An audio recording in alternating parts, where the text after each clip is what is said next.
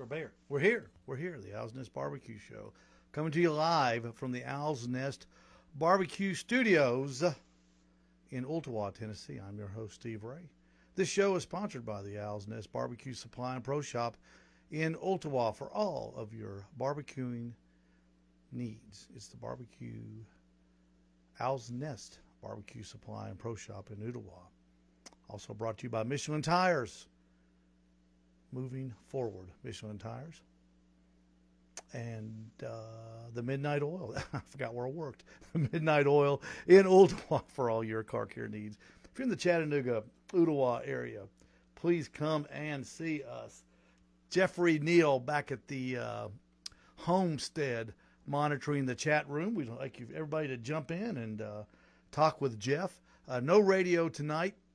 Uh, the radio station is off on the day after Thursdays, which means we will not be broadcasting on the radio, but we are broadcasting live on Facebook, and uh, that's where that's our home is anyway. We really appreciate it, man. We've got a great, great guest. I had a, um, I had a, I had a guest scheduled, and they canceled last minute, and I have never been. Jeff, Jeff, this sounds terrible. I have never been so happy that somebody canceled at the last minute as I am right now because I, folks, we got we got a we got a ringer. We we have brought in a ringer. Now now this guy earned his broadcast journalism degree from Bradley University in Peoria. If it plays in Peoria, it'll play anywhere, right? Home to the Fighting Braves, featuring the strangest mascot in the country, Kaboom, the gargoyle. I kid you not. Um, the most famous Bradley Brave alum, of course, is Charlie Steiner, sports broadcasting legend, 1971 graduate of Bradley. He became the anchor of ESPN Sports Center in 1988, and he was in the chair the 1993 the night sprinter Carl Lewis sang the national anthem at the New Jersey Nets game, and he could not stop laughing the entire night. Charlie Steiner, an alum of Bradley University, but Charlie Steiner's not our guest. Now this guy, that's just where our, our guest went. But now this guy, he is a country music authority. He's a barbecue enthusiast, best-selling multi-cookbook author. He's based in Charleston, South Carolina. He has been the on-air host and operation manager of Charleston's leading radio stations. He has interviewed some of entertainment's biggest names. Now catch this. Taylor Swift, Darius Rucker, Paula Deen, Zac Brown, Ryan Seacrest. Ryan Seacrest, a guy that can count backwards from 10 on New Year's Eve better than anybody. Brad Paisley, one of the greatest guitar players, Garth Brooks, Keith Urban, Carrie Underwood, Alton Brown, and Elvis Presley. No, not Elvis. I just threw that in there. But it would be cool to talk to Elvis, wouldn't it?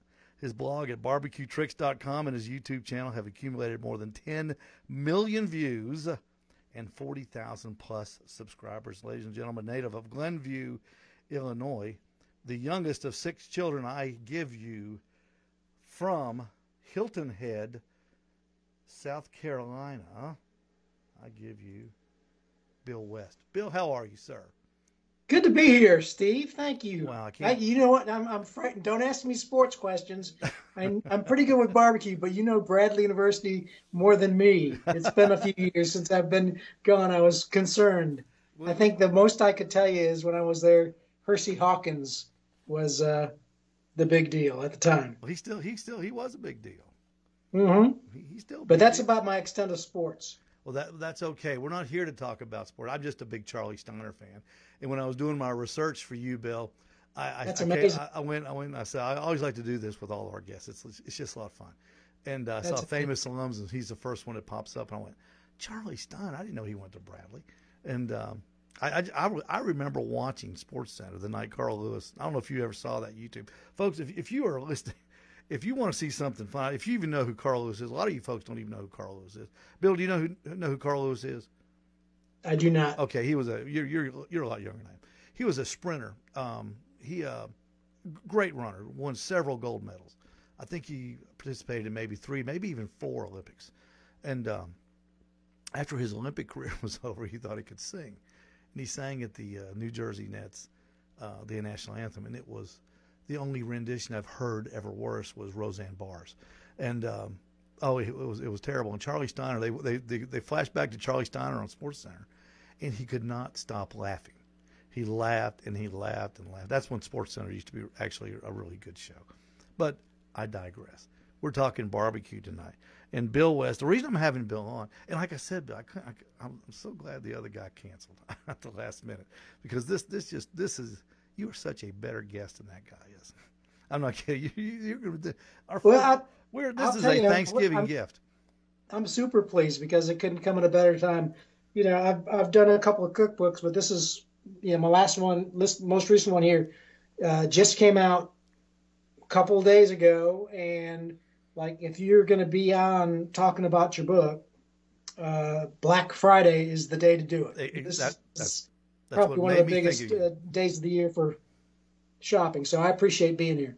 Well, like, like, like I've said, I always try to support all of those in the barbecue business when they come out with a book. Number one, I love reading about barbecue, and um, especially the ones that give you tricks, tips, and little tidbits. And that's what yours is the big book of barbecue tricks right there by Bill West. I'm showing it to the camera right now, Bill. And Bill is holding his up as well. And um, I'm sure he got his on a better deal than I did. But but I, I was glad to pay. I was glad to pay. The only thing I wished mine was autographed. That's the only thing. I'll need to come to Chattanooga. That would be that would be so great. The uh, big book of barbecue tricks it is slam packed, 261 pages of recipes, um, tricks, tidbits, and you know one of the things, Bill, I got to be, and we're going to talk about barbecue. Don't don't worry, everybody, because and we're going to talk about Bill's background because he is one of the most interesting people that have ever been on the uh, Owl's Nest Barbecue Show. But let's start it out, Bill. Spoke, uh, smoking nuts because this is something that I have seen on the internet, on social media, as of the last three months, that has just becoming more and more popular. Uh, cashews, really? Pecan- yes, I've got a neighbor that did pecans, just the way the way you describe in your book. Um, and it says most nuts are fair game on the smoker, however, they can burn quickly at higher temperatures if you don't keep an eye on them. Thankfully, they're a better match for low and slow temperatures. How did you stumble across smoking nuts? Because I'm always I'm always I'm at that point in my barbecue career. I'm looking for other things, you know, other than the four the four basic proteins that we usually cook. And what and this is such an interesting thing to put on the smoker. How did you how did you come across it? You know, I can't remember the first time I jumped into it. My favorite thing to smoke is, is the pecans, um, and we lately, actually over the last couple of years, I've done a lot of keto dieting, mm-hmm. and pecans yep. are great for that. Yep. And once you've had like raw nuts, you got to have eventually have to have something to to to make it a little more interesting. So uh, I think I started with uh, pecans and added uh, uh Worcestershire and almost like the Chex Mix flavors people are familiar with. All those kind of flavors, you mix them up, mm-hmm. and uh, just a little bit of pecan smoke on there adds it, uh, kind of binds it on there and just gives it that much more flavor. So I started dehydrating, st- you know, doing jerkies and uh, dehydrating, and it kind of led to nuts and, and things that uh, are kind of more cold smoked. Yeah. So yeah, trying to just coming up with things for the uh, for the different smoking recipes for all the books. Well, that, that, that's what, what I like about it. People don't realize all the different things you can put on a smoker, put on a grill that you ordinarily would only put in your oven. Uh, I recently stumbled across smoked meatloaf, and uh, literally changed my changed my life. I kid you not. It is so good. Smoked meatloaf is just. I like meatloaf, but I love smoked meatloaf. it is just so much better than regular meatloaf cooked in the oven. Um, I've seen people put apple pies in smokers. Um, gosh, uh, baked potatoes, of course, uh, and a range of things that go in that go into smokers, and um, it, it's amazing the ideas and the uh, inspirations that people get. Uh, just ba- backyard cooks like yourself and myself that, um, like, hey, you know, I wonder if this will work, and they, they throw it in there for a couple hours, and um, and we're going to talk about something that I, I watched your. Let's let's do this. Let's talk about the history of Bill West, because I believe it or not, I've been a fan of yours for a very very long time. And it goes back to the Outdoor Cooking Channel when you and Jack Waiboer had the Grate TV, G R A T V, G R A T E TV series on the Outdoor Cooking Channel, and uh, I don't, I don't know if a lot of people go back and watch those. Uh, I know you and Jack did a video back in June, um, bringing back Grate TV, and y'all you know smoked a, a certain thing we're going to talk about in a little bit. But what tell us how you got into barbecue, how you got because I thought the Grate TV series was was super. And um, yeah, it was probably before its time. Really looking at yeah. uh, all the things going on now. We were uh, uh, real early on. It was essentially a video podcast, and I think there was, you know, really I. I know Kevin Kevin Bevington who put together the outdoor cooking channel, and you know he talked to us early on about featuring us on that, and uh, um, you know we're not really tied in other than you know he he has featured us, and, and we love the love the exposure. Um, but we were there was a service before uh, that was kind of hot before YouTube that allowed everybody to allowed people to do a true podcast and video podcast that uh, we we started doing. And the honest key to it, I, I had met Jack Waiboer when I moved here to South Carolina, and he is he he was immersed, and you can see it in all the videos. Mm-hmm. He's immersed in the South Carolina barbecue scene and competition. So I really didn't know anything about competition barbecue until I kind of connected with him, and and I got a quick quick education in it. And I just thought those videos. The First time I met Jack, uh, I proposed doing the show, and it was perfect timing for both of us to to do it. And again, now it's probably you know now it's the YouTube show like that is way more commonplace, I guess.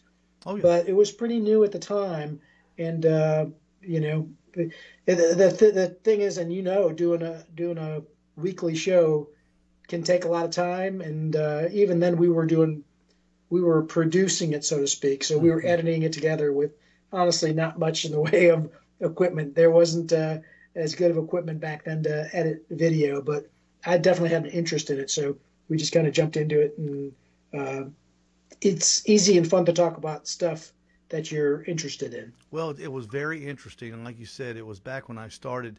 It was one of the uh, there weren't a lot of there weren't a lot of barbecue shows on.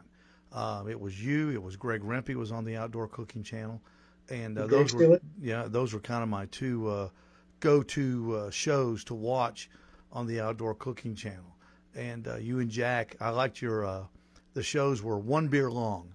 I always thought that was clever that you could as long as it took to drink drink one beer in a social, uh, you know, laid back setting. That's how long the show was, and y'all would just sit there and talk about barbecue. And of course, in those days, I knew uh, I don't know a great deal about it now, but I sure knew a lot less about it then.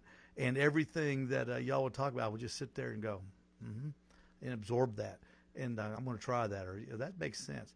And of course, um, and then all of a sudden, seeing Jack Waiboer, uh, all of a sudden he pops up on Barbecue Pitmasters. Then all of a sudden he parks on America, you know, pops up on American Grilled, and uh, he's uh, almost everywhere. And uh, it was kind of neat following his on-air career. Yeah. And when he jumped from, I guess, Grate TV to what what he's doing now. And uh, the one y'all put out in June was I thought was very clever uh, you're sitting there in your new house on your new set and uh, you're smoking a watermelon. And I want to get back to that. But first, before we talk about smoking watermelons, um, tell me how you got from country music expert and real quick, uh, did you watch Ken Burns' documentary on country music? Oh, sure. Did you think it was as wonderful as I did? Yeah, it was great. It, I, I, thought it was super if you're a country music fan, especially being here in East Tennessee. Um, it was great, and I'm sure you I'm sure you really appreciated it being so close to the industry. But how do you get from from a country music aficionado because uh, you're in the Low Country, and and that is uh, that's a barbecue mecca where you're at.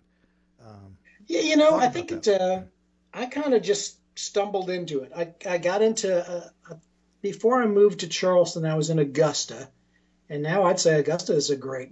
There's a lot going on in Augusta, Georgia, and uh, there's it's a really good barbecue city as well. But I think I got my first like full sized hog cooker there and dabbled in cooking whole hog a little bit, and mm-hmm. then met when I moved to Charleston for radio.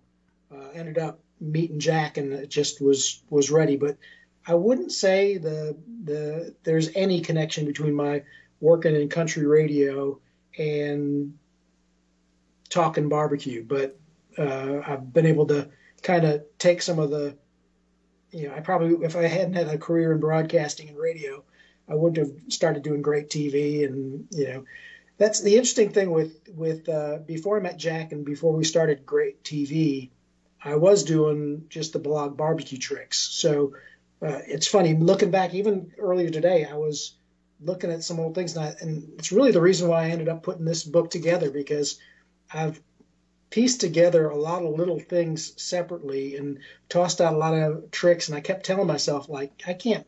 I'm I'm relatively scattered. I can't. It's not easy to find stuff when you got different projects going. Mm-hmm. I remember I had a, I did a, a good podcast with uh, um, Rodney Scott years ago that I, you know, I, I did put it out, but I didn't do a whole heck of a lot. And I was watching. He's on got a big Netflix special. Looks like he's got a new book out, but I've got a lot of bits and pieces floating all over the place. And the name of my site was Barbecue Tricks, so I thought mm-hmm. I, I really need to figure out a way to pull these things together and not be so so scattered. Because in general, it's you know kind of I think like everybody gets into it. It's just kind of a fun fun hobby, but uh, uh, at some point I look back and I say, I got all this stuff out there. I'd like to be able to pull it together into a little bit of a, a collection that's somewhat organized thought. So that's so that's why I did the book, and you know I think that's ultimately when I wanted to get do more with the Grate TV. That's what I was thinking as well. Just you know just kept thing with YouTube and, and video and and doing a, a live show every you know, week. It's it's a lot of uh, it's you, you got to keep up with it. Well, yeah, you got you got to dedicate a certain amount of time and effort to it, and especially when you have a family. I think your son's 19 now. You said, and just uh, turned 20. Yeah. Yeah, and my daughter is is 20 years old. She just turned 20 in October, and uh, you have to balance. You know, you have to balance your hobby, your business, and your uh, family. And uh, I know I know what you're talking about, but it's um, uh, it, it's fun to it's fun to bring information to people. I've always been one of those types of people that you know, when I when I do something, I like to share it, and uh, and you and you're obviously the same type of person, uh, uh, much better at it than I am because you know five books into your career now, and in this book, um, the, the, the barbecue tricks is um, it, it is it is just jam packed with um, little tidbits. You, you, know when we watch when we watch um, episodes of barbecue pitmasters. Uh, before that, barbecue all stars. You know, we can go back and back and back. Uh, as late as uh, American Barbecue uh, Throwdown on um, on Netflix.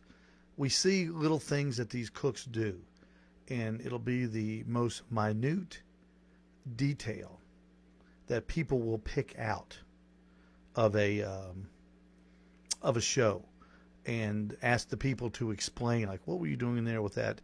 What is that thing? That's an injector. How does that work? Um, you know, things that we wouldn't even think of that were interesting to people, they find that interesting, and that's what your book deals with are these small things. And, I, and I'll give you I'll give you an example. Uh, and, and this one is this one is great. Another handy trick for spices. If you cook while you're traveling, I'm sure you travel a lot Simple to create your own personal portable spice rack. Use a Monday through Friday seven day pill organizer box to store travel sized amounts of your favorite spices. That way, you'll always have a little bit of your favorites on hand. I never would have thought of that. I, I don't travel that much, but when I do, that's something because everybody likes to share their favorite rub. And what better way or what better container to put a rub in than a pill box? At the very, I, am very pleased that you know you pulled out like that nugget because there's a lot of little ones like that in the book that I thought you know that's somewhere on my blog or website and I don't think I've mentioned it in uh, a Grate TV thing but that's kind of what I I just thought you know let's put these little fun little things out there but it in the internet is so big it's hard to be able to use that stuff. So, and it's fun. I think it's fun stuff to talk about and fun things to think about. Uh, I didn't create that. I think that was for my brother-in-law actually. Mm-hmm. But I thought, okay, that's kind of a trick. I'm going to write that down. And the the tricks range from stuff like that to you know using sprigs of rosemary as skewers for kebabs, or uh, uh, I think I say early in the book, uh, some of the recipes in and of themselves are kind of tricks. I, I, I tried to market to, to prepare uh, before we talk, but uh, a couple of the recipes are in and of themselves tricks like. Oh, I love, I, I, love, I love this. Follow, follow along at home. Turn to page what? It's like Bible study. Go ahead. Yeah, if you got page one ninety, uh, I, I thought we've got a, a saltine potato salad. It's like is how can you can you make a I found some great old saltine potato salads. Maybe that's a thing somewhere. I had never heard of it. It's where the saltine crackers are basically the the binding. There's not potatoes in there, but it's the binding of the potato salad, and it's incredible. It's a great recipe. I think I was inspired by uh, Justin Wilson, mm-hmm. one of my favorite old TV chefs. Yeah. Uh, mm-hmm. Had a bunch of different versions of it. It used to be popular back in the day, but I had never heard of it. So that's one I, I, I put in there. But I think that's kind of a trick to, to do that. So uh, it was mentionable. And then you mentioned like in smoked meatloaf, uh, this Subway fatty recipe is uh, is a recipe that uh, also it's on the opposite page, page 191. Uh, I think that's a trick. It was actually a Grate TV episode and a Jack Waiboer invention. Um, but it's basically he took a Subway sandwich, the uh, Italian sub with mm-hmm. like double meat, and got it deconstructed, and we put it in the middle of a, uh, a smoked fatty, which is a smoked meatloaf, mm-hmm. And wrapped it up with uh, Italian sausage and put marinara on it, and it makes a you know for the cost of a foot long Italian sub.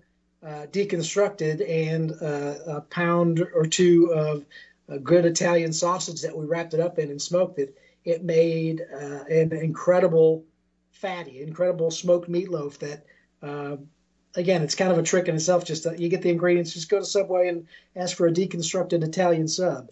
It, you know, the, the, the minutia, the detail didn't matter as much as just the the, yeah. the, the basic nuts and bolts of the the Italian meal. So that's that's just another example of like uh, tricks that you know I've done that. I don't even think that video that we did on YouTube got much traction. It probably maybe got 300, probably 500 views. Um, and there's some videos that have gotten a million views, but um, but I thought it was really one of the best ones. So uh, I wanted to make sure I put it in the book and at least kind of had it organized somehow. Yeah, and and, and, another one, the um, the one another one I like the vampire trick.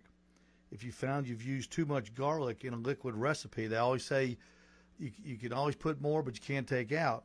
Um, if you found you've used too much garlic in a, in a liquid recipe, there's a trick to soften the blow. Parsley absorbs garlic flavors. Put parsley in a tea ball and give it a swirl for a few minutes. Remove and then discard the uh, fouled parsley. And yep. uh, you can take you can uh, reverse a mistake. And uh, this book is, is just it's it's, it's just jam packed with uh, little tidbits like that, little suggestions uh, one of the things you've done in this book is the uh, you you can tell that you're a uh, um, a a journalist uh, along the way uh, by the um, the different interviews that you have uh, done throughout the book, calling them the let's see what is it the cho- the talking chop. You've got um, Greg Mrvich of Ballistic Barbecue. You've got an interview with him. James Peisker of Porter Road. Uh, you've got um, Louis uh, Louis Mata from Meat and Bone, Greg Rempe from the Barbecue Central Show, Jack Waiboer uh, from Grate TV. and uh, all of these interviews that you've done, uh, you're it's it's all of a sudden you're becoming not the writer of the book, but you're you're getting them to reveal their secrets and reveal their methods. Yeah, yeah. This though, actually, the book probably I've been talking about doing this this book for a while, but when COVID hit back in the in, in February, I had a zillion notes on my phone for how the the uh, do a the book of barbecue tricks.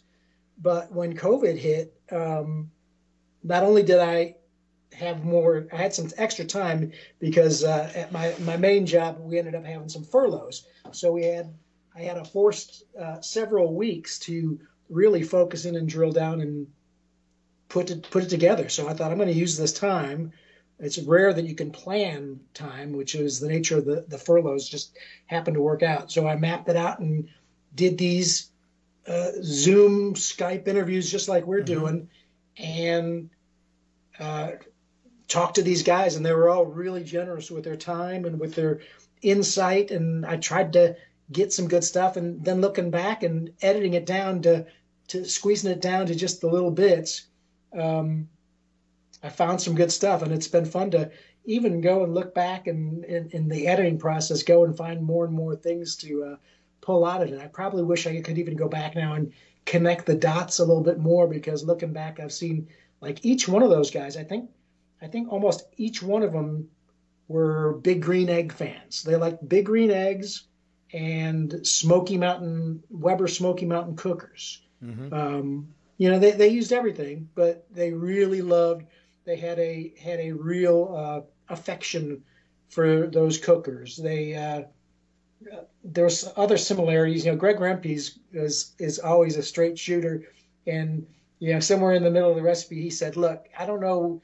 Uh, well, he, he started busting on the three two one method of of cooking ribs, which is something I, I have in there. It's not my invention. Someone else has come up with a great way to do ribs. It's a, a trick in and, in and of itself. You take it's three hours of on 225, uh, two hours wrapped up in foil for your slab of ribs, and then one hour out of the foil, and you just let the you sauce them up and let them cook, yep. and the skin tighten up. Three, two, one ribs to me is just so easy, easy for people to remember.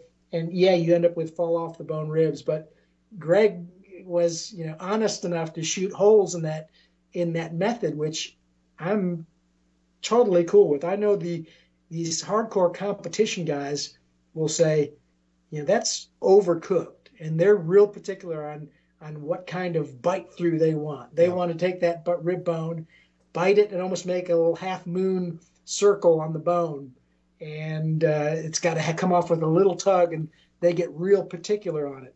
So I think there's room for everybody. I, I think the three two one method is great for people that want to keep it super simple. And um, I asked uh, Greg Rempe how would he tweak it, and he he actually gave me a really good suggestion of lowering the times and. Uh, you know, I, I, he he gave me some other good insight on things that he likes, and uh, uh it's really good. I really enjoyed doing the talking shop sections with Greg and uh, the guys from Porter Road, they're smart guys. Yeah. It, uh, interesting. There's there's a lot of in the in the barbecue world. The more I talk with people, the more people I get to interview. I realize how little I know about this because there are, are people out there, and, and, you're one of them, Bill, that have been around for been around a lot longer than I have, and have re- got to research it more, and uh, especially living in a city like Charleston, man, that's that is uh, that you're you're in the you're in a barbecue uh, in a food mecca. It's become it's become yeah. a mecca. Um, I don't know that it was right when I moved there in 2007. The thing that I found when I moved to, I mean, my favorite barbecue joint in you know there's there's the competition world, then there's restaurants, and there's doing it in your backyard and just being yeah. a, a a backyarder. But uh, as far as uh, Charleston, I mean, I'm from, uh, I came from Augusta, uh, used to live in Savannah, and I think now Charleston is absolutely the best place for barbecue. Uh, Savannah doesn't have a whole heck of a lot. Uh, Augusta has one of my favorite places of all time Sconyers Barbecue, and Augusta is also the home of uh, Rec Tec Grills, which I think is pretty cool now. I didn't mm-hmm. know that at the time. Yep. But since I moved in 2007, they've opened up uh, uh, Lewis Barbecue, which is some of the best brisket you're ever going to get uh, right downtown. And Rodney Scott uh, is also got, I think, one of the best uh, whole hog places in town. So those those two alone are worth uh, making a, a trip to to Charleston to see those pits. But there's also some other great places. Well, let's, let's talk Swiggins about in Charleston is one of my favorites, and um, there's a place called Sweatman's. Um, that I say, I think I, I should have said Sconyers in Augusta. Sweatman's is in Holly Hill, South Carolina, which is just outside of uh, Charleston. So yeah, we got a ton. Uh, let's talk about um, Rodney Scott. Back in 2016, you made a you made the uh, pilgrimage to Hemingway, South Carolina, and uh, did a great video, and it's on your YouTube channel of uh, Rodney Scott before Rodney Scott was Rodney Scott, when he was just another um, you know another barbecue guy in a wide spot in the road before uh, he was made famous by the New York Times. Um, what um, base, base kind of uh, compare and contrast now uh, Rodney's restaurant in uh, uh, Charleston and compare it towards to the uh, the store where he worked. I know it's I know it's night and day, but um, compare and contrast the food and uh, the quality of the food and the taste of the food. That's a great question. And I did when I went. I guess it was 2016. I didn't even remember the exact year, but uh, it was. I was I'm a living, Bill West fan. I said it was. I'm a Bill West fan. Appreciate that. That that actually that one of the, that video has done really well. So I'm sure a lot of people have stumbled upon my site because of that. Thanks to Rodney though. Um, when I was shooting it, I mean that really came about when he I lived on that side of town of Charleston, but still it was a that's a good trek from even uh, the north side of uh, uh, Mount Pleasant and north side of Charleston. But when I went there, I, I just knew that's uh, visually that old place is just so cool. Mm-hmm. And he had had some definitely when you go in there. When I went in there, he had had plenty of recognition already from. I don't know if he had gotten the New York Times, but I think so. I mean, Anthony Bourdain and all those guys had already gone through. So I think he was right on the cusp of things exploding when I just happened to go there. But I mean, to his credit, I went there and you know he took and out. I mean, he was working, and when you look at the video, he was working that whole time. But uh, you know, it was clear uh, he has a love for what he does, and I, I, think I really am proud of that video piece, and, and just because it's more of I think that's one of the things I enjoy doing is more of almost like a documentary type thing. Mm-hmm. Then I watched just the other night. I watched the Netflix special where they bounce a couple shots back and forth, they don't really talk as much about they they cover the old store, but also talk about the new store in um, in Charleston. So get to your question, they differ. I mean, Rodney is every time I've been there, I think I've seen him working, and I, I haven't been in, in about a year, but I've seen him either working with staff or been in there. Now he's opening up another store in Birmingham and Atlanta, I think. So I can't imagine he's always in the Charleston store anymore. But the quality of the pulled pork and the, the whole hog is is the same because you can go right from your table, even in it's on King Street, uh, you know, on one end of King Street. You can walk out the door and you can go to the back screen, and it's a screened-in open kitchen, mm-hmm. and you can look through and you can see them cooking the whole hogs. And again, that's one of those. It is worth a pilgrimage to go uh, to go see him, see them do their thing, and see those pits, uh, and smell it, and you know, and taste it. But that I would say the pulled pork is has got the exact same taste. There is, you know, there's a little bit of a old country store feel to the previous restaurant or the the old restaurant. I don't even know. I presume the Hemingway store is still going. I don't know that for a fact if it is or is or not, but um, there's a, a charm and old country store appeal to it that is a little bit different because I think the the new store they can move a lot of people through, but um, the quality of food is you know the same, excellent. Um, being being from Illinois, living up there for a long time. Tell me, tell me what drew you to South Carolina and the Low Country. I spent, I spent many years going to Hilton Head, and um, still one of my favorite places to go on vacation. And it is a it's a unique area, and um, a couple times when I was coming home, I I, um, I took the back roads up to um, um, going going up to Augusta. I Went through drove through the Low Country, uh, where that railroad track is on your left and all the towns are on your right. Oh yeah, and, and it doesn't it doesn't change for miles and miles and miles.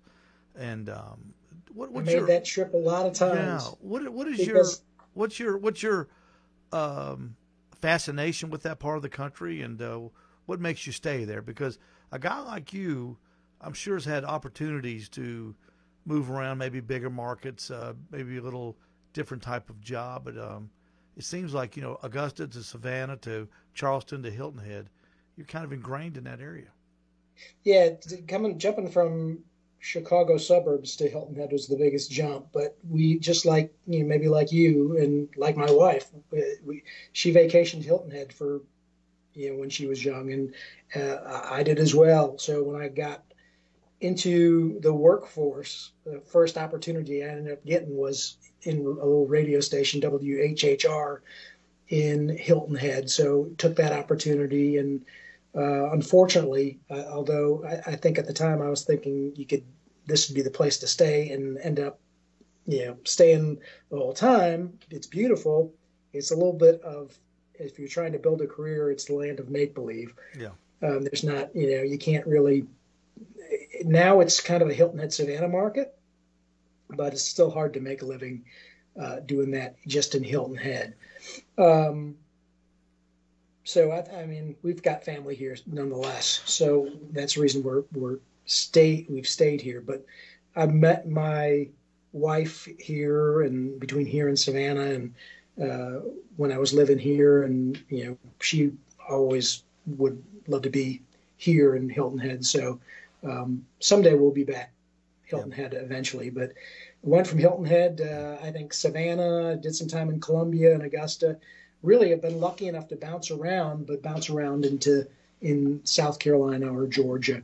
Um, I think when I was in Savannah doing radio for six or seven years, uh, I thought, you know, this is a great place to live. I'd love to just stay here. It's just a great city, mm-hmm. and it is. I went there just a couple nights ago. There's some incredible things going down. We had some barbecue at the, this new JW Marriott complex downtown Savannah, which is uh, you know weird right now trying to open that stuff up in COVID, but it's a world class complex on the the Savannah River, and I would recommend anybody trying to you know make a trip there and see it. It's just unbelievable, great. But uh, between Savannah and you know, I did a bunch of years there and just uh, moving jobs with radio. Radio is kind of a transient business. Yeah. And I tried to always move up to bigger markets, uh, as is the game. Uh, but I always thought when I got to Savannah, I thought I'd love to just stay here. Got great opportunities to do stuff with country radio, being involved with the country radio business. Uh, went to Augusta. Uh, you know, it's like a little bit bigger, and then got the opportunity to go with uh, Clear Channel at the time from Augusta to Charleston. And so I've tried to stay in Charleston and, and, and enjoy that. It's a, it's a great city. Good uh, radio city. People are uh, literally moving to Charleston, South Carolina in droves. It's all, it almost, it, it almost mirrors Nashville where 80 to 100 people a day move to Nashville. And it, it has just become a, a booming metropolis here in Tennessee. Uh, people move to Charleston. They say once you they say be careful visiting there because you'll you'll want to live there. I've got a I've got a friend of mine that moved from uh, here in uh, Ooltewah. He moved to Charleston uh, about six years ago, and you couldn't get him out of there with a crowbar. Uh, he loves it. What um what is the um, the metropolitan area like in Charleston as far as um, um media? Uh, since you're a media guy, and um, does that does that um, give you good story ideas uh, for your barbecue uh, passion? Um, trying to figure out exactly what you mean by media. You know, we're a radio-sized market, and maybe even TV. It's considered market like somewhere between 60 and 80, with oh, you know, New York being number one. Yeah, right. So you know, we're you know in Charleston, in Savannah, in South Carolina, we're one of the bigger cities, but Columbia's booming too. I think mm-hmm. all of uh, South or a lot of South Carolina, and then further south, from what I've heard, is is booming with uh, people that have gotten fed up with uh, life uh, either in the big city or life up north, whether it's cold weather. I, I, can tell you, there's. I grew up in, in the suburbs of Chicago, and as a kid, I enjoyed shoveling snow for people and, and, and doing that. But um, I don't miss it. It's yeah. nice to be down here where, you know, today I think it was about 72 degrees out here, um, and it was a real beautiful day. But not all about the weather, but uh, South Carolina's it's a slower way of life. I made so since I made the transition as at least as a 20 year old, 20 something year old adult. Uh, I think back at back in the day, uh, I, I, did see it as a slower way of life. Um, I'm sure probably a lot of people would think that still. Um, we still have our traffic issues depending on exactly where you live. Um, sure you do. But uh, you know, it's nice to be South Carolina. It's great to be by the beach. Great to be. We've got a, a downtown. I don't. I don't venture downtown too much, quite honestly. I love it down there. It's awesome, but uh, I I don't necessarily get down there that often. But um, it's there if if I want to go. I live up in the uh, I guess the they call it the plantation district. Uh, you know, up uh, uh, near Magnolia Gardens is one of the big, um, you know, famous gardens. Mm-hmm. That's I ended up moving to that side of, of Charleston, and we like it up there. Again, still some traffic issues, but uh, uh, great place to be, and then you're not far from the beaches anywhere. You know, in in um, I, don't, I don't know if you've seen it or not. Robert Moss, uh, in the, his his barbecue book, The History of an American Institution, he spends a lot of um, a lot of pages in South Carolina talking about the history of barbecue, um, you know, the different um, different types, the different tastes, the different sauces uh, that that permeate through South Carolina and up in North Carolina. Um, do you do you get into that sort of thing? You know, looking at the different types of uh, barbecue from region to region and um, try to study yeah. some of that. I mean, I think I talk a little bit about it in the book yeah. or in, in, all of my books. I touch on it. I think it can be over overly romanticized in some way, like you know, like every every barbecue joint in South Carolina is you know it's not going to be whole or west you know west North Carolina is is whole hog and mustard, and it's just not like that. You still got you go to a place and they're going to have different sauces. Mm-hmm. I love a mustard sauce, yeah. but uh, um, I don't think it's it's it's probably very un, it's probably uncommon elsewhere. So I guess I take that for granted and I see it through a different lens. But um, uh, and I, that's probably you know that and a white sauce is the most unusual, and I guess a vinegar-based sauce is, is unusual too, just the way North Carolina does it. But you know, um, you, you said something right there, white sauce that is, you know, that's everybody always talks about, you know, it's an Alabama thing, uh, Decatur, mm-hmm. Decatur, Alabama. Um, I that that to me, and some people are going to go, "You're stupid." That is the most overrated condiment that you could put on a piece of chicken. And, and and I know there's a, I know that famous restaurant in Decatur that's made a a good living with his Alabama white sauce. But I have yet to have somebody come into my store and say, "Do you have any white sauce?" I should I should remember this, but I don't remember if I. I'm sure I put a white the white sauce in here. Um, I like it. Um, I like it. I like the taste. It, it is so easy to make. you got mayonnaise and horseradish and vinegar. You got white sauce. Overrated. Yeah, but it's just it's only it's a, it's such a small portion of the of the makeup of barbecue, and people talk about it like it's it's the it's the the biggest thing ever, and it is it is so so small, and it just Yeah. it just kills me.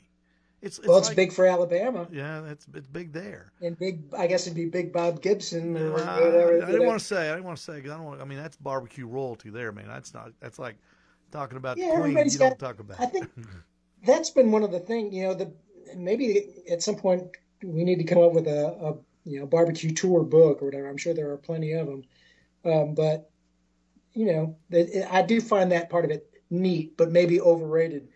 Um, you know, different places have their different different styles of barbecue. My favorite, I, I'd said Sconyers is my favorite. I guess maybe one of my second favorite it would be Rendezvous in, in Memphis. Mhm. It's not necessarily it's ribs. I guess it's barbecued ribs. It's charcoal, but it's not outdoor cooking. They're in a basement. in the basement. But I'd yeah. say, you know, but it's definitely Memphis dry rub, you know, that region. So I love, I do like the the the mystique of different locations and almost a travelogue of of I was just going to ask you: Is for you is barbecue? Is it is it the food or is it the place? Because when you go to Rendezvous, you you think, man, man, I might be sitting in the same booth that uh, Elvis, Jerry Lee, and Johnny did after a session over at Sun uh, Sun Records.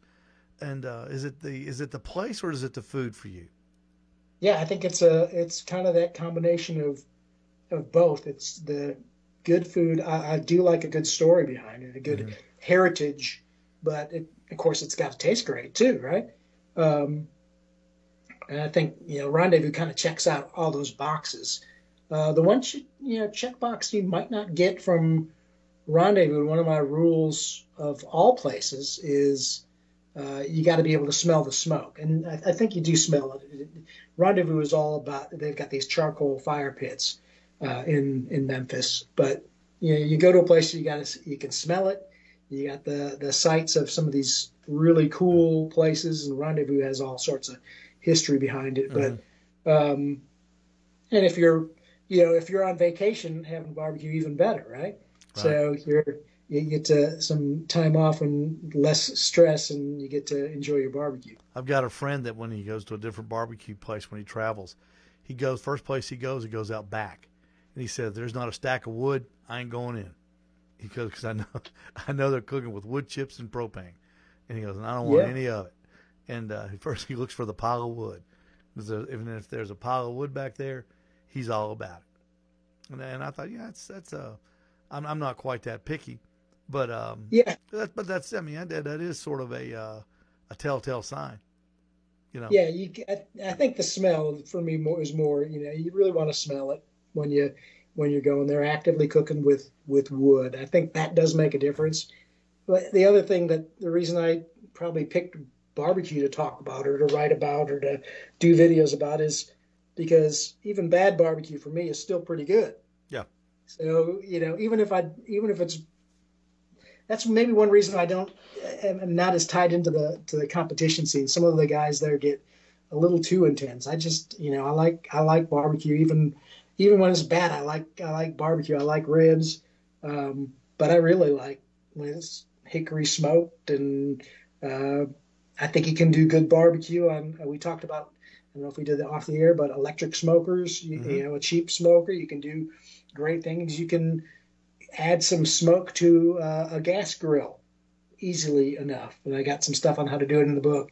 Um, doesn't have to be complicated. It's fun. Makes it more uh, maybe a, a richer experience when it when when you have to stay up all night. But sometimes it's fun to flip the switch on a pellet cooker and do it do it easily. Well, the first part of the book is is is is probably uh, for somebody who's who's just getting into it or uh, who has an interest in what else is out there. Uh, you go over all the different cookers, and then you go to the wood flavors. Um, people ask me all the time in store what what type of uh, we sell pellet grills, and uh, you know what kind of pellets go good with, you know what kind of meat, and uh, I'm always trying to pair it, you know, pair it for them, and um, you do that in this in the wood flavor section. Uh, just a tremendous, Bill, a tremendous amount of information in, in, in this book you've written, the big the big book of barbecue tricks. Um, I, you even go through like what you need, a quick uh, read digital meat thermometer. I tell everybody in a, in a in a competition trailer, the two most important items in that trailer are the thermometer and the Cambro, something to hold the meat in and keep it hot. Those are the two most important tools you've got. They will make or break you at a barbecue competition. Whether you can keep make sure you can keep that food hot and you cook it to the right temperature. And I, I think I don't think that the uh, uh, I, I, think one of the things that backyard people are always worried about is uh, temperature and time. They're always asking temperature and time, temperature and time. Well, temperature is important. Time you have no you have no power over. Would you agree with that? That's a good way to put it. Yeah, you know, and they're both flexible. The, the nice thing about barbecue is it's forgiving in in the way that you can, you know, to to a certain extent. I've had a whole hog catch on fire and put it out and still, you know, yeah. not I don't, I don't even know if it was a competition, but still have a great meal at the end. The 1st mm-hmm. you know, uh, have a grease fire with your first whole hog still didn't deter me. You know, I still was able to rescue it and have a great meal. Yeah, bar- um, barbecue is barbecue is finished when it's done. That's what I always tell people. There is no time. You know, they always say how much, how long per pound should you cook it, and and you know everybody that does a recipe has to put that in there but it's all it's not it's not etched in stone. You can't you can't um, you can't go by that all the time because every piece of meat's different. And yeah, uh, and you you know I think and the more I think people become more successful doing barbecue when they realize that it's not a race to the finish. It's it's more like a uh, uh, it's more like a NASCAR race. It's a long, drawn out, boring thing between the start and the end and uh, but at the end, in the last you know the last 20 laps, the last 10 minutes of a, of a piece of meat are very exciting when you're getting ready to pull it off. So that's a good way to put it. Well, that's just that's just the opinion from Ooltewah, Tennessee. Yeah. Um, digital remote thermometers you talk about.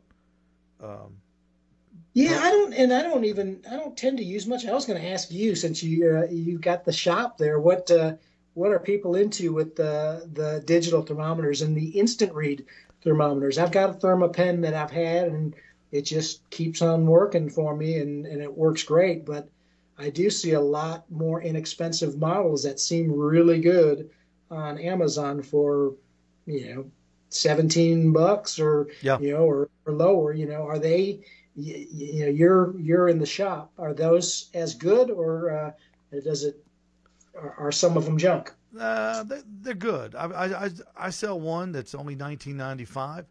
Um, it works. It works great. I sell another one that's kind of between the 1995 and the Thermapen price of $89. It's a 59.95. It's it's a uh, it's a super super uh, instant read thermometer. You know, instant read thermometers are like are like cameras or like um, telephones. The cost is is coming down since everybody is uh, everybody's using them now. Um, the big thing, of course, you know, in, in temperature now is uh, uh, Wi-Fi enabled. Um, you know, people want to be able to read it off their telephone. Um, yeah. Everything they have to, you know, it's, you know, everybody's moving that I see. Uh, all the um, younger people that got eggs. The big green egg was the big thing and uh, all of a sudden, all they they saw their friends started getting pellet grills. And what I'm seeing in my neighborhood, you've got a guy with a green egg on his back porch, and it's there for the status, and it's never used. But he goes, yeah, "I got a green egg," because if you if you're a backyard cook, you got to have a green egg, and right next to it's a Green Mountain Grill, the one that he uses every day or every weekend, mm-hmm. because he goes. Yep, out there I agree with that. He goes out there in his church clothes, hits the button, goes to church, and then when he gets home, you know his uh, pork butts uh, a third of the way done, and uh, he doesn't have to. You know, he can sit there. He can sit there during the uh, homily, pull out his cell phone, look at it, and go, "Things are going good. Things are going good back at the house." And uh, what what does uh, what does Bill West cook on when he's uh, pandering I would say- Uh, my go-to is my Traeger, and uh, trying to remember what the the, the model is. Uh, just the, the traditional Traeger. There's probably pictures of it in the book. Uh, horizontal setup. Yeah, their their their main model. It's not the Timberline, but uh, something like that. hmm uh, Traeger pellet, but uh, uh, it didn't start that way. I, it, like I said, I did my one of my books was on uh, um, on electric smokers, Mhm. and you know I find great pleasure in that. Uh, I think my electric smoker right now, the the element, it keeps tripping the breaker, so I'm, I just have not been using it. But uh, my Traeger just keeps on keeps on going and makes it real easy. I think there's a lot to to say about pellet cookers making everything a lot easier. Um, as far as it, it, they're so versatile, you can do something very low and uh, slow, or if you want to crank it up to 400, 450, most models can do that. Um, it's probably not my first go-to you know, if I just want to sear a quick burger. Um, then I just got a quick little. I'll do I'll do a gas grill. It doesn't Oh, bother me at absolutely, all. absolutely. Um, uh, but uh, but I think for the most part, I'm I'm using my my Traeger.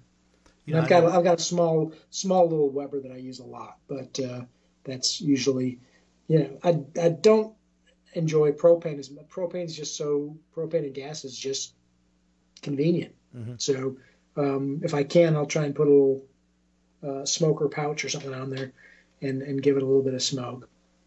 Well, I think I think you're like you're like everybody else. You started with electric, uh, inexpensive electric smoker, uh, moved up to the. Uh, uh, I'm sure you experimented with other things. You probably, if you hadn't owned a Kamado style cooker, you probably cooked on one or saw had a friend that, Mhm. that cooked on one. Uh, I had one at one time, and um, I kept it for a year. Kept trying to, kept trying to figure out what the what the aura and romanticism was about it. Could not figure it out. Um, hard to use. Couldn't cook a lot of food. Um, couldn't add wood. If you had if you had to, if your wood burned out, you had to add. If you wanted to add wood chunks, you had to take the whole thing apart and, and throw the wood chunk on the charcoal. Um, finally sold it to a guy. Um, I just it just wasn't for me.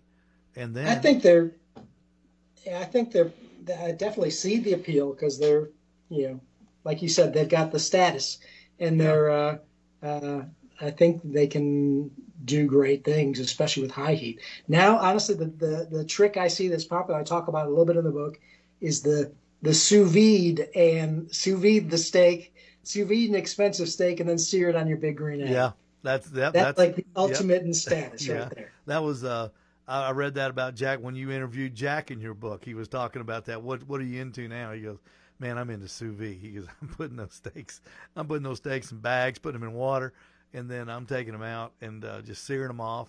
And uh, it is, it, by, by golly, it is a good steak, Bill. Yeah, I mean, Yeah, I don't, I don't, I'm having, I haven't ventured into sous vide. I just ventured into pellet smokers back in January. And, Oh, uh, really? yeah, and became, um, and I, I became a real fan. I was um, when we opened the store, I was selling pit barrel cookers, which are fantastic. Um, I love it. I've got a pit barrel in, in competition. I cook my ribs on a pit barrel because they are it, it is the best rib cooking vessel I've ever seen. Um, but I could not make people understand how to use them and how easy it was to use one. I don't know if you've ever used one or not, but I'm sure I you- haven't, and it's for that reason. Uh, for that reason, Steve, I see them and uh, I don't know how it fits on my if I had a wood patio or whatever on my wood patio or the small patio space I have. I mean, I, I kind of like the idea and the look, and I think they they look cool, but um, charcoal more and more gets to be uh, Yeah, a messier proposition for me. Exactly. And then, um, so we were having a hard time selling them. And so I, I thought, well, there's got to be something out there. And so I talked to some friends about these pellet smokers. And uh, and I, I got to admit, Bill, I was kind of one of those snobs. I looked down on them a little bit. I ain't, ain't, ain't cooking. That's just, you know, you don't have any fire management skills or nothing. And then as soon as I started using them, I said, the heck with fire management skills. These things are making good food and it tastes good. And uh, one of my uh, one of my friends in this business is David Bouska Butcher Barbecue, and he's cooked on pellet smokers his entire competition career. And uh, you know he he won a little contest uh, in 2018 in Lynchburg, Tennessee, called the Jack Daniel's World Invitational. So uh, mm-hmm. somebody somebody's doing something right, and um, and it, it's just a uh, it, it is a they're fantastic. And I don't care whose brand you buy. I don't care. You know, I, I smell I sell Green Mountain Green Mountains. You have a Traeger. There's Camp Chefs. There's Rec Tec. There's every, you know Yoder's everything out there, and um, but they uh, they all basically work the same, and they they work they work perfectly, and it brings more people to low and slow cooking. You know. I wish I had a, a copy of the other book I did. Have you seen the cop the uh, wood pellet grill book I did? I have not. Okay, that, that, that, that's totally good. I didn't I didn't know if you had seen those, but uh, talking about the traje- trajectory of me doing these books, and we've talked about a couple of these things. The, my first one was kind of on called the barbecue blueprint was kind of on um, uh, whether to do competition barbecue or not, and uh, I got a little wrapped up in the world with Jack, who's mm-hmm. J- Jack Waiboer, who's such an expert in it, but uh, you know that takes a lot of time. It takes a lot of. Uh, it, it, can be expensive to compete, and it mainly takes trying to fit it into a weekend is is tough. So that was a little bit about the first book. Um, then I got a call from the publisher asking about uh, uh, electric smoker, and I thought, you know, doggone it, my first my first smoker was an inexpensive, you know, I think I bought it at a garage sale for twenty bucks, a Brinkmann uh, bullets, and it taught me everything I really needed to know and, and did great barbecue. So I'm like, yeah, I'll, I'll write, I can write that book. I, I mm-hmm. have an appreciation for electric smokers. And then they called me again saying, uh, we're looking uh, to do a pellet book. And within that time, since I'd written the first one, or actually before, for a couple years, I'd been using that Traeger, which I had done videos on, and had become a fan of uh, of pellets. So the timing is right for each one of these books that mm-hmm. uh, I've had been lucky enough to have the opportunity to do, and uh, uh, it, it's kind of like what you're saying. These these smokers are. I mean, I think there's a reason why pellet cookers are uh, catching. There's no wrong way to do it, and uh, pellet cookers do such a good job of putting out great food and keeping it easy, yet still having enough of the. I, I remember the first time I saw one of the pellet cookers that jet engine in there, it still has enough of the uh, gee whiz gadget stuff that you know oh, yeah. that gets guys revved up a little bit. Have you seen this video uh, that was floating around about uh, what a Traeger, yeah, a typical Traeger guy sounds like? I'll have to send you a link to it. I saw it somewhere of it, like uh, it's a. I think it was going viral on what uh, you know how how, it, how you know you gotta you're talking to a Traeger Traeger owner. No, I haven't seen it, but I, I could only imagine. Yeah, it's it was, it's imagine. funny. It's comedy. Well, they're uh, they're they're very they're very efficient cookers, and anything that makes people get outside and uh, cook. And because I'm, gonna tell you, Bill, you know as well as I do. Anytime when you go outside and cook, uh, usually, I know when I when I wheel out the smokers on the side the side of the house in my driveway, I, I draw a crowd. You know, everybody who's walking in the neighborhood, they come down. What are you doing now? You know what what are you doing now? What's this? Um, you know, I'll bring out my uh, big competition gravity feed, and they'll, they'll say, "How does that work? What is you know what is that?" And um, they're interested in it, and then they'll tell you what they've got. Well, I've got a green egg, and yeah, that's great. That's great. Yeah, um, and, and I'm all about the green egg. It just wasn't for me. Um, and um, you know, when I wheel out the pellet smoker, now they'll come by and go, "How does that work?" I say, "Oh, I mean, this thing's you know, this thing's like falling off a log. It's easy. Uh, you know, set it and forget it." and it hooks to your telephone. Anything that anything that hooks to a telephone now is is big. If you could, if you whatever grill you've got, if you can make it hook to a telephone, you'll sell it because that's what yeah, that's what that's, people want. You know, that's never been my cup of tea, but I can definitely see the appeal and definitely a good reason for doing. Anytime you can avoid opening up the lid, which is one of the biggest things people need to remember, that's a that's a, a good thing. Yeah, But you know, with the pellet cookers now, you that if you're looking, you're not cooking, you can throw that out the window because those things catch up so quick. I They mean, they do. just you know that you you you you hear that secondary fan click click on it, it starts burning those pellets, and uh, it, it just you know it pops the temperature right back up there. But um, Yeah. they're great. I mean, every, everything, anything that you cook on that you're comfortable with, I think is great for for anybody. Absolutely. I never, never, never throw down on anybody's uh, uh, vessel that they're cooking on because, uh, like we said, you never know anybody's economic status, space status. Um, I didn't realize until I started selling smokers what a a premium people put on their deck space. Uh, you know, I've always joking about uh, counter space. Uh, you know, when I see people like, uh, well, I would get a uh, bullet, but I don't have the counter space for it right now. I'm not going to dedicate. You know, the things that they have on their counter are are there's a pecking order, and you know, no, I'm not leaving. No, the uh, this the quick sealer is got got to stay. So you know, they don't have any counter space. But I had no idea how how precious backyard deck space was until I started uh, selling smokers, and people would come in and whip out a uh, a tape measure and Mhm. go, "This won't fit." You know, do you have another size? Well, yeah. Oh, this one's too little. Uh, you know, I need one this size. And uh, I've had people walk out of the store because I didn't have the right size cooker. And um, you know, Yeah, you know, it's about as much. I do think uh, I my my first Traeger was a I did a did a, a video with them, and uh, I you know got it just for you know cross promotion. But I often think I didn't need the you know the the big one mm-hmm. for you know for that can eight butts on it. I couldn't get the I could have gotten easily the smaller one, and I tell people that a lot when I recommend the pellets. You know, the bigger ones are more expensive. You don't really, Yep. I mean, unless you're got a family of nine, you don't really need all that. I, I don't think you need as much grill space as people think. No, you don't. But I always tell people nobody ever said I wish I had a smaller grill. So That's know, true. If you can afford the big grill, get the big grill. Bill West, it has been a, it has been a tremendous, tremendous honor talking to you. Um, your new book, Been my pleasure. the Big Book of Barbecue Tricks, folks. It is on Amazon. Go to it and buy this book. It is excellent. The interviews are excellent. The information is is second to none. It is by a guy just like you and me that has uh, journeyed through barbecue and uh, picked up tips, t- picked up tricks. Uh, but but the different but the difference about Bill West, folks, is he has talked with people that have used these tips and tricks along the way, and uh, he knows that they work, and uh, they'll work for you. And uh, if you just use them, you'll become a better cook and a better barbecue person. And um, just, hopefully I just, I just opened uh, the book to the big beautiful brisket. Brisket is my zen. I am the brisket whisperer, and um, I love all things brisket, Bill.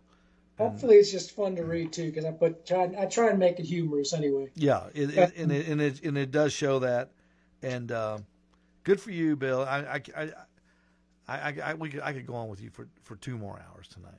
Um, Hey, Steve, I will say I, I know t- starting probably Sunday, Sunday I marked down my first book. Well, I couldn't do it with this one. I had done it already, but I marked down the uh, barbecue blueprint on Kindle. If people like the ebook versions, go there this like Saturday or Sunday, and you should be able to get it for 99 cents. So just a little sweet, extra thing Sweet. while you're out shopping. and I'm sure we will see you on the uh, barbecue show talk circuit um, coming up as people uh, buy your book and see your book is available. They'll be contacting you. So everybody, watch social media talk. for Bill West.